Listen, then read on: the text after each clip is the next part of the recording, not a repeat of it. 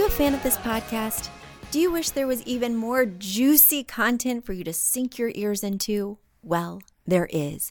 You can become a premium member of this podcast for $5.99 a month and get full access to an archive of over 50 bonus episodes.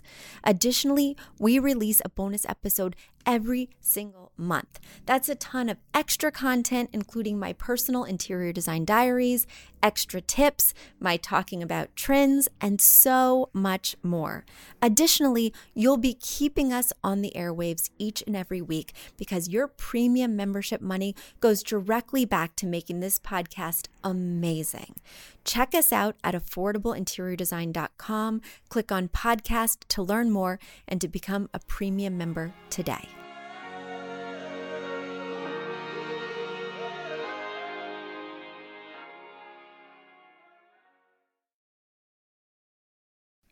Hello, friends. This again is not Betsy. It's Catherine, the producer who puts all this content up in the air so you can bring it back down onto your phones or whatever device you use. Betsy is taking just a little bit more time off what with the new baby and the holidays, so we are presenting a best of episode. If you have questions though, for when Betsy does start recording new episodes, which will be soon, just go on to affordableinteriordesign.com, click on the media resources tab, and then hit podcast. And if you're a premium member or a regular member, just click on either and put in your question. She would love to have as many questions as possible because she misses you. So I hope you enjoy this episode and happy holidays. Are you a fan of this podcast? Do you wish there was even more juicy content for you to sink your ears into? Well, there is. You can become a premium member of this podcast for $5.99 a month and get full access to an archive of over 50 bonus episodes. Additionally, we release a bonus episode every single month. That's a ton of extra content, including my personal interior design diaries, extra tips, my talking about trends, and so much more. Additionally, you'll be keeping us on the airwaves each and every week because your premium membership money goes directly back to making this podcast amazing.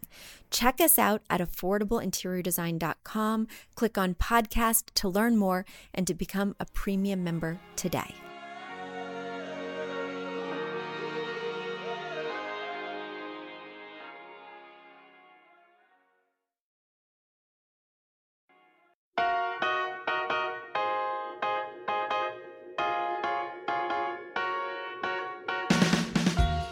Need a high end designer or a lot of money to get a luxe look. Be your own interior designer. This is Affordable Interior Design, the podcast. Here's your host, Betsy Helmuth. Guys, do you know what one of my pet peeves is? Something that just drives me crazy is when it's a holiday or maybe the dog days of summer and your favorite podcast takes a vacation and all you want to do because you find yourself with a little extra time. So all you want to do is listen to a new episode, you know, maybe escape your family or the festivities for a half an hour or so. Go have some personal time, take a drive in the car, or maybe you're quarantined in the kitchen doing all the dishes after dinner and you want to listen to a good podcast, but no new episodes are being released. Well, I am not going to do that to you. My holiday gift to you this Christmas Eve is that I am going to release a new episode. You are welcome. You have something to do, something to listen to while you're basting the turkey, while you're doing the laundry, while you're driving to grandma's house. I am here for you. I get it. As a podcast enthusiast myself, I wouldn't let you down. All right, so here we go. My first question comes from Christy. Christy writes, Hi, Betsy. I've been a fan of your podcast for a long time. Recently, I became a premium member. I'm currently working my way through your bonus episodes and I'm enjoying that thoroughly. Christy, I'm so glad to hear that. And that's why your letter popped to the top of the mailbag. You actually just sent it in, and I'm recording it on the same day that you sent it in because you're a premium member. Guys, if you want an immediate answer to your questions, and plus if you want a new bonus episode that's only for premium members every month, plus access to my archive of dozens of bonus episodes, well, you will want to become a premium member. Go to affordableinteriordesign.com and click on the podcast tab.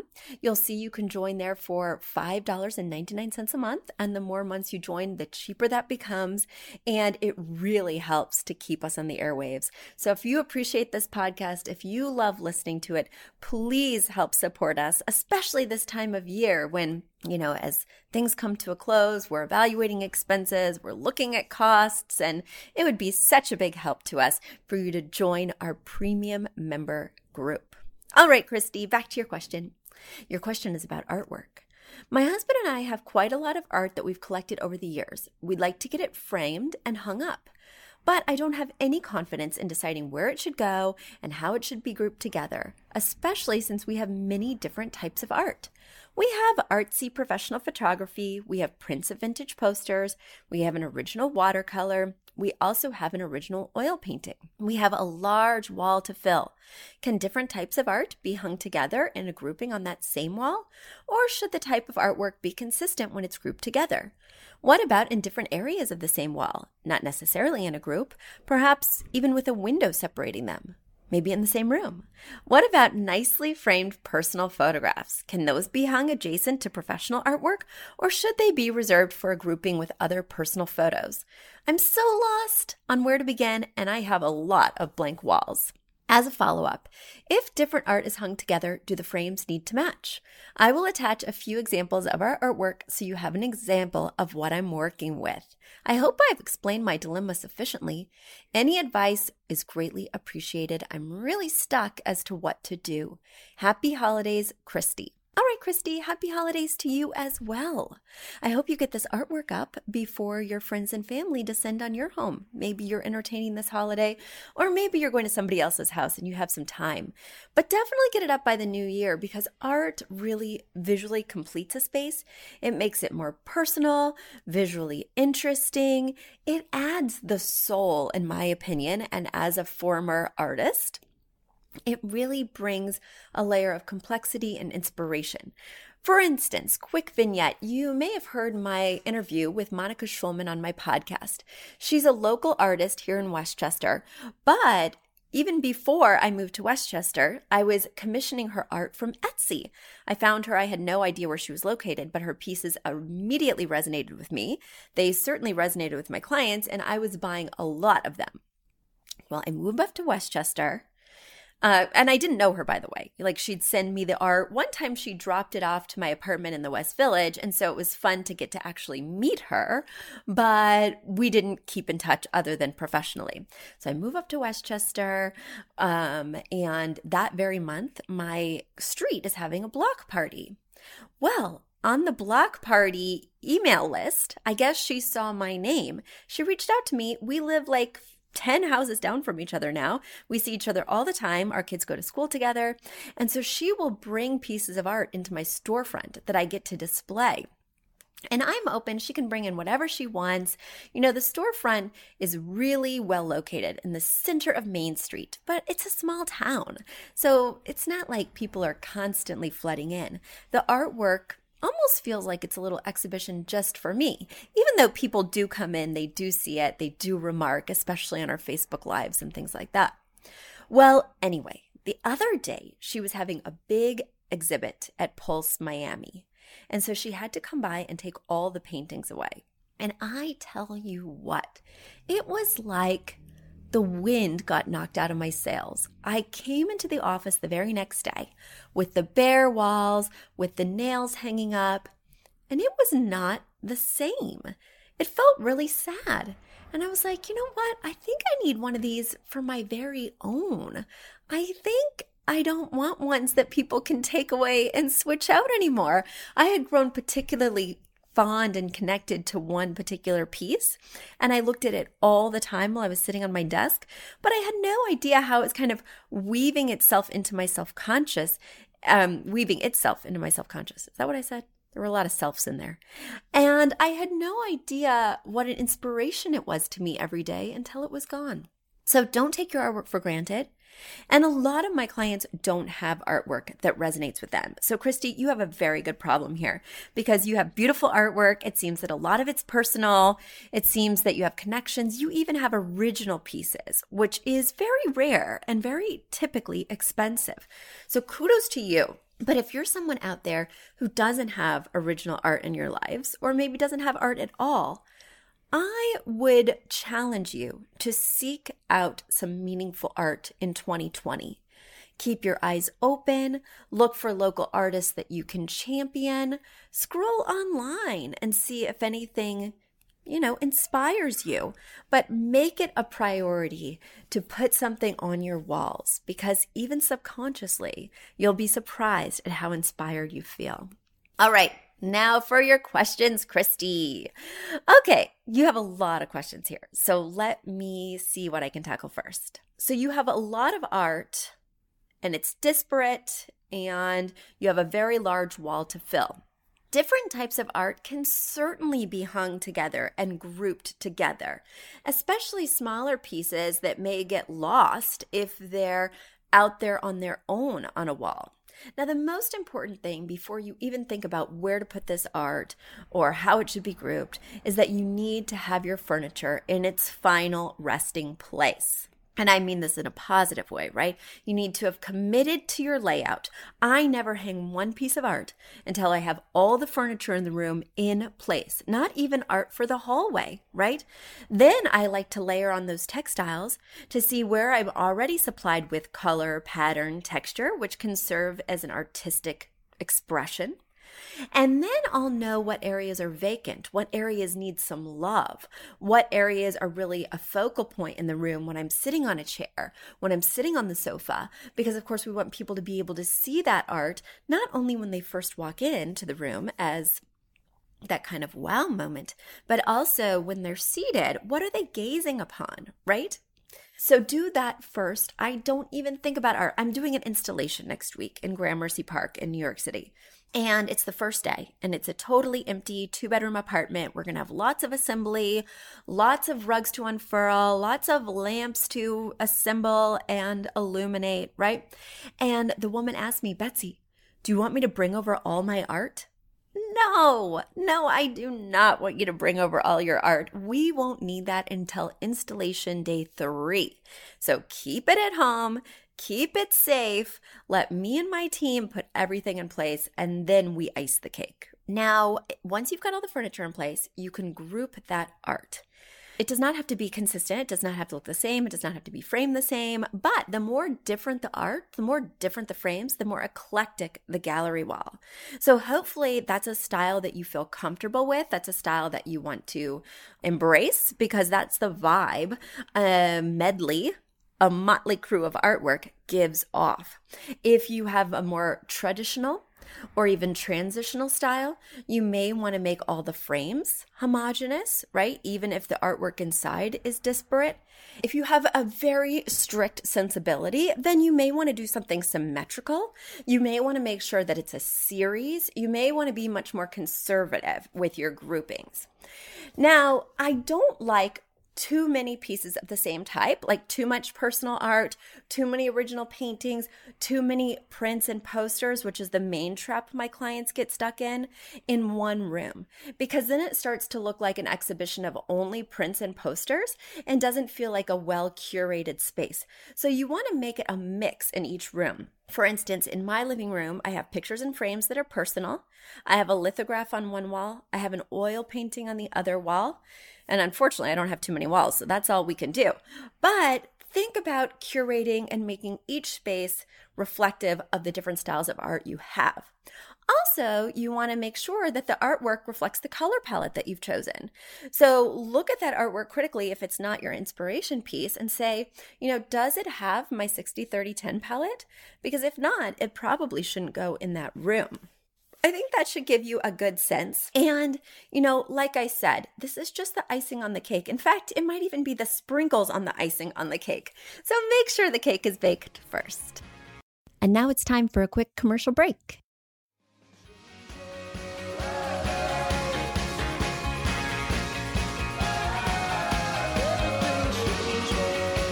Have you ever dreamed of becoming an interior designer? You don't want to go back to university, you don't want to work for a large firm, but you just don't know how to get started. You want flexibility, you want to pursue your passion, and you want to make income well, you should definitely check out the Uploft Interior Design Academy. It's my proprietary program that I've used internally for years and have made available to the public. Not only do you get video modules that you can take at your own pace, but you also get one on one coaching sessions with me, group coaching sessions with our Facebook group of Academy students, and so much more. If you're interested, Get more information and sign up for an exploratory call with me at affordableinteriordesign.com slash academy. Once again, that's affordableinteriordesign.com slash academy. It's time to start living the life of your dreams.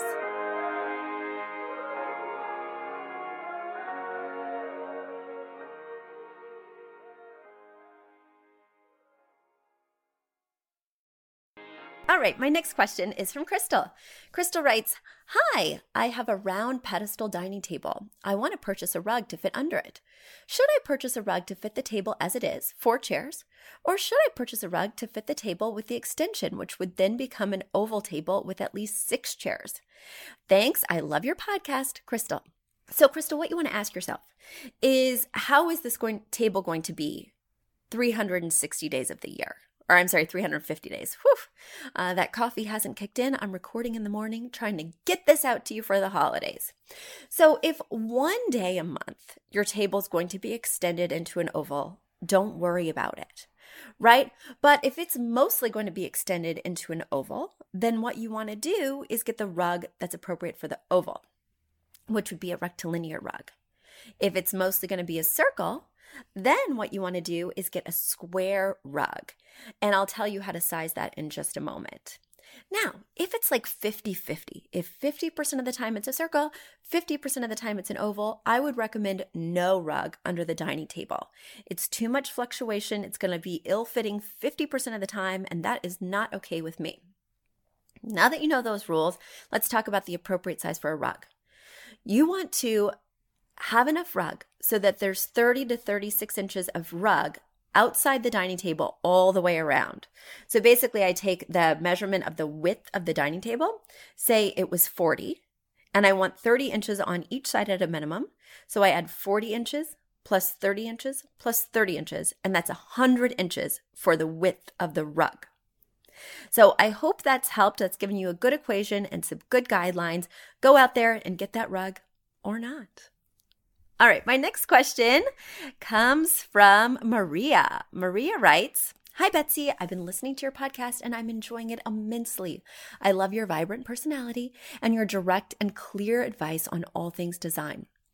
We are at the tail end of building a new house and would appreciate your input on a few questions. The floor plan is attached. The first question we have is our, about our living room and family room. This is the toughest question. The rooms are next to each other and have a double wide opening between them.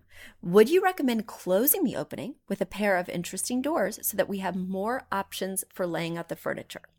All right, Maria. Now, I've already glanced at your questions in advance, and these are all structural questions. You're talking about deciding about doors, placements of light fixtures, things like that. And the problem with this is these structural questions, these questions that involve big money and big time and, you know, a lot of consideration should not be answered on a podcast by somebody who's looked at your floor plans for five minutes, right? These are questions that you really want to mull over. These are things that you want to explore and try all the different options so you can be really convinced when you make that final decision. Renovation decisions are big deals. You don't want to have to reconsider these choices for at least 10 years. So they should not be taken lightly you may not just want to consult an interior designer. You may also want to consult a real estate agent because they might have a good sense of if this is going to positively or negatively affect resale value, depending on how long you're going to be here. That might be something that you're already considering. So, Maria, I can't definitively answer that for you, and I'm sorry about that. But I really want you to take the time it takes to consider I would look at one floor plan that has the doors and play with that layout. And then I'd look at another floor plan that doesn't have the doors and play with that layout and really do your due diligence before you make such a big decision. The next question is uh, Our ceilings. The kitchen, dining room, and family room all have eight and a half foot ceilings. Any tips on making this space seem taller? Should we add molding? Should we do paint? Tell me more. Okay. Eight and a half foot ceilings are not small, right? Eight is standard. Now, one thing if you only have eight and a half foot ceilings is that you can't accommodate chandeliers in these spaces. You don't want anything with a drop. In order to have a drop a chandelier or even a semi flush, I like to have a nine foot ceiling. So that's one thing to know. My favorite way to emphasize a room's height or to draw the eye up is to do drapes right? Because they go from a very high point in the room all the way down to the floor, automatically making it look nice and long, even though you may not really be all that tall. Now, the key with this is you want to make sure to hang that rod above the window molding, right? Because you don't want the molding to be peeking out over the top of the rod, and you certainly don't want to drill into the molding. So that's my favorite tip. You know, the paint color, neither here nor there. I love a white ceiling, and that can make things feel a little bit more tall rather than if the ceiling was painted the same color as the room, which I almost never do, by the way, um, which can make it feel slightly more enclosed. Mm. Molding needs to be consistent throughout the space. That's an architectural detail that shouldn't just be confined to three rooms. So I'd want you to do some considering on that. Talk to your architect or contractor about the overall look of the house and see if it's something that you're doing in other spaces. But typically, adding chunky moldings to the ceiling will make the ceiling look a little bit or smaller, right? Will make the walls look shorter because it is truncating the walls. The amount of space that will be painted is, of course, less. You had a question now about the entrance chandelier. The house has a double story entrance with stairs immediately to the right of the door. Would you put a chandelier centered on the entire space, including the staircase area, or centered on the footprint of the entrance only? Well, again, I mean, this is something that needs more consideration. This is a big deal financially. Once you put that amazing chandelier in, you never want to have to move it. So, again, this is not the question for a podcaster. I want you to do your due diligence. I want you to consult with your contractor. I want you to really imagine, envision. Maybe they've even given you a rendering that can help you to visualize what it would look like in either scenario because I can't get a sense really of how the staircase is twisting or winding. And there's not even like a general, this is what I usually do. And of course, your next question, I'm going to have to give you the same advice, Maria, because you're asking about a kitchen island. The house will have a four foot by 11 foot island, and we're debating whether to put a sink on one end. For context, we have a regular sink by the window as well as a butler's pantry sink. But I'm not sure if it's overkill to have a third sink.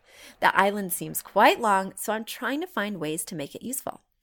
Now, the exciting thing about this, and I've actually been talking quite a bit about this, not only in the podcast that I did with Paulina, who went to architecture school, design school, and then has worked for me for nearly four years, but also when I worked at that high end firm with Thom Filicia. When designers work, they outsource specialty tasks. This kitchen island query needs to be outsourced to the kitchen cabinet designer, right? They plan kitchens with their custom cabinetry. And so they are the best people to ask about the options. Now, when they give you a couple options and they say you could either do it this way or you could do it this way, that's when you consult the designer and say, these are the things that they've posited. Which one do you prefer? Which one makes more sense for my lifestyle, right? And that's a great way to use us. But you don't have to go to kitchen planning school, architectural school, contracting school to be an interior designer. What the big designers do, and the little designers too, is they outsource. So they would call in that kitchen cabinet planner, right? They would call in that architect. They would call in that contractor and work collaboratively as a team so they don't have to be an expert in something they're not truly an expert in.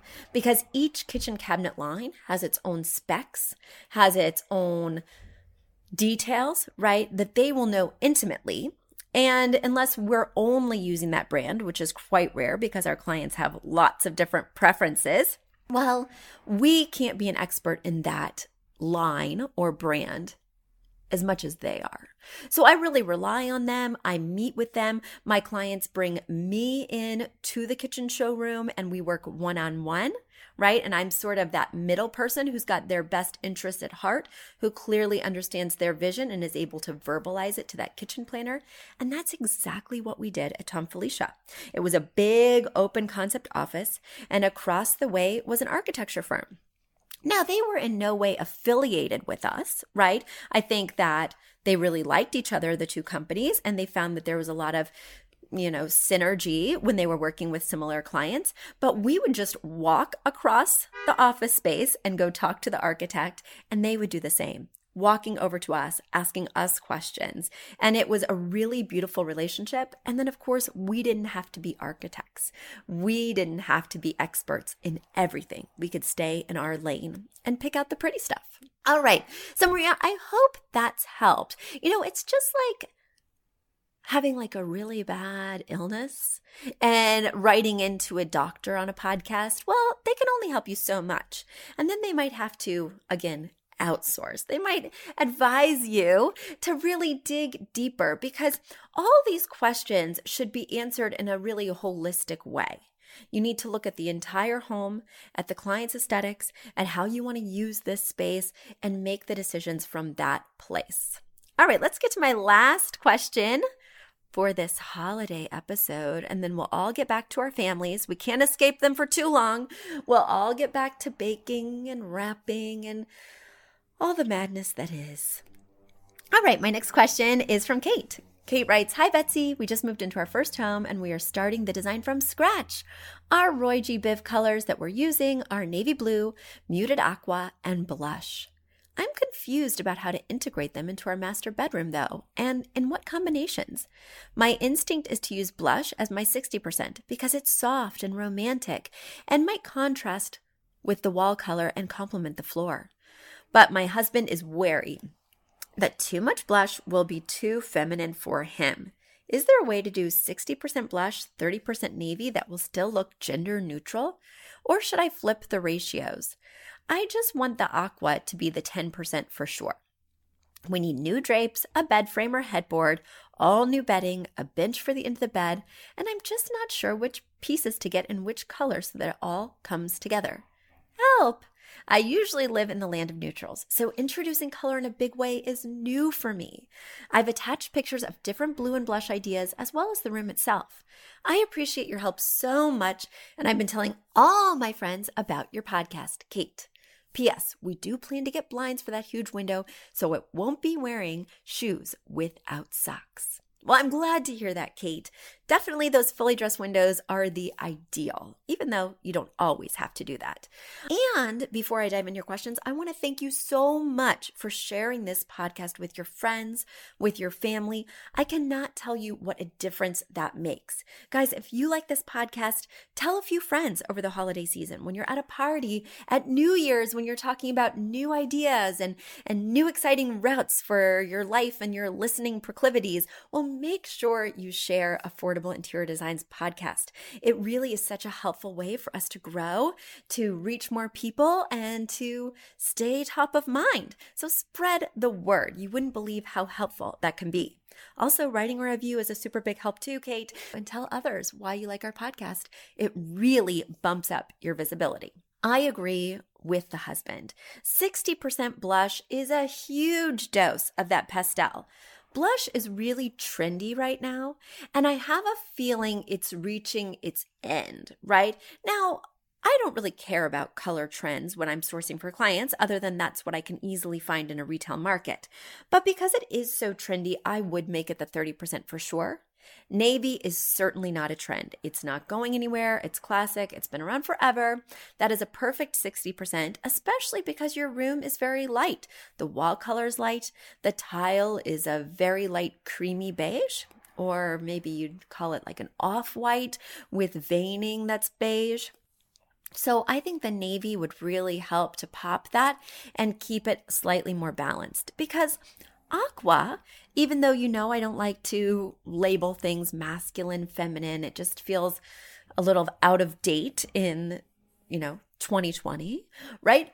But aqua also has a tendency be, to be a little bit feminine. It is sort of a pastel color, which is lighter and softer.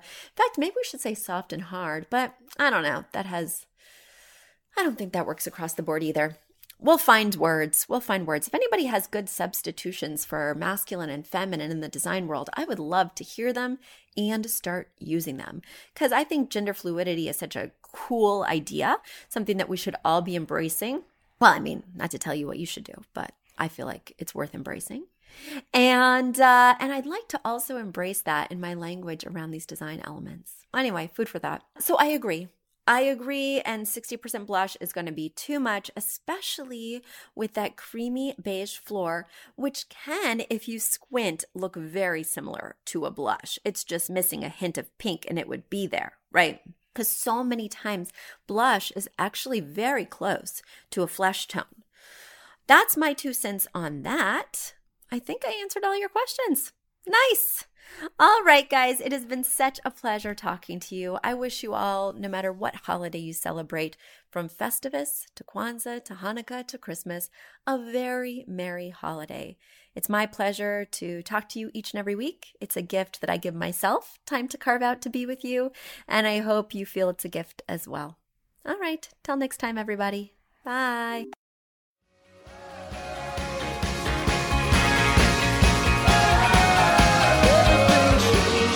Love learning about interior design? Do you wish you could know even more about feng shui, styling your home, where to buy the perfect furniture pieces, and more? Well, you can. We offer online classes. Head over to affordableinteriordesign.com, click on the shop tab, and you'll see our three 45 minute online classes. Purchase them one by one for $40 a piece or get the value pack of all three classes for $90 and we'll throw in the paperback version of our book for free. Heck, I'll even autograph it for you. Be sure to use promo code PODCAST at checkout to get 15% off your order.